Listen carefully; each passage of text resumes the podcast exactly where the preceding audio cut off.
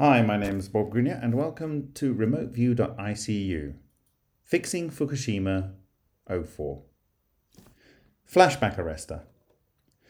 The failed flashback arrestor had functioned successfully in Slobodan's testing with his father for around 10 years.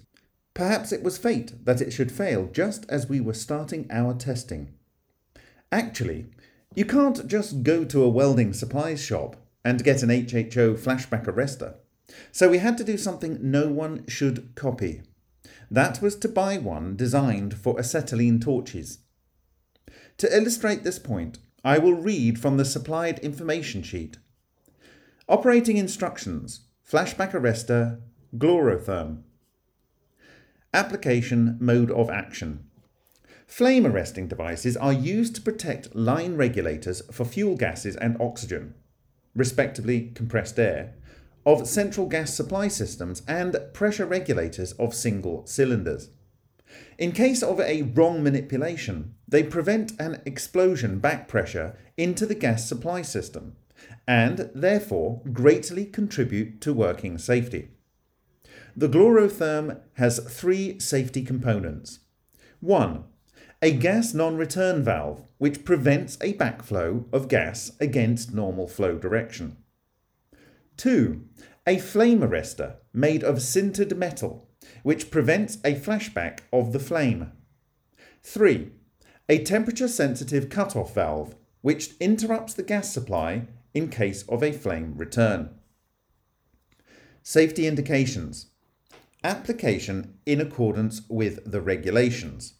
Flashback arresters must only be used for the type of gas for which they are marked. The specifications regarding pressure and flow rate must not be exceeded. Application not in accordance with their regulations. With improper treatment and applications not in accordance with the regulations, risks for the user and other persons may arise and damage may occur. In particular, it is not allowed to make modifications or changes on the safety device to oil or grease parts that are entering in contact with oxygen. Putting into service. The safety device has to be mounted gas tight directly after the pressure regulator or line regulator. The sealings are metal sealings and require therewith no further sealing elements. The gas tightness of the connections has to be controlled. Putting out of service. The safety device requires no separate putting out of service. Operation, maintenance, and repair. Operation.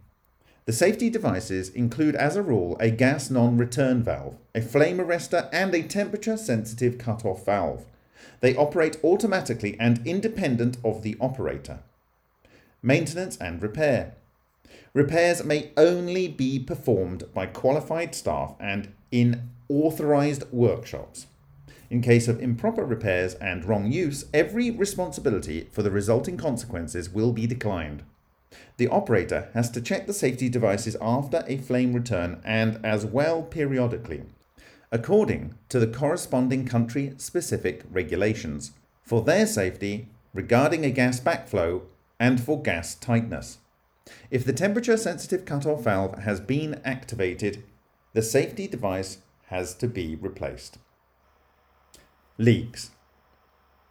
Our problems did not stop with the flashback arrestor. The electrolyzer had become a little leaky, having been sat dormant for a good while.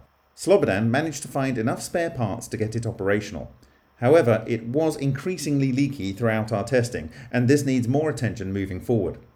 That being said, we were all set for action. The first and most critical test for fixing Fukushima goal was exposing calcium carbonate to HHO to see if it 1.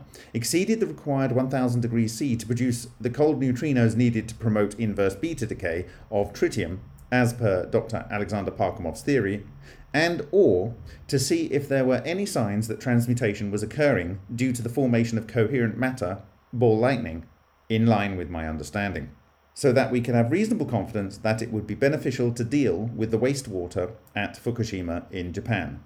I will discuss the preliminary findings in my next posting.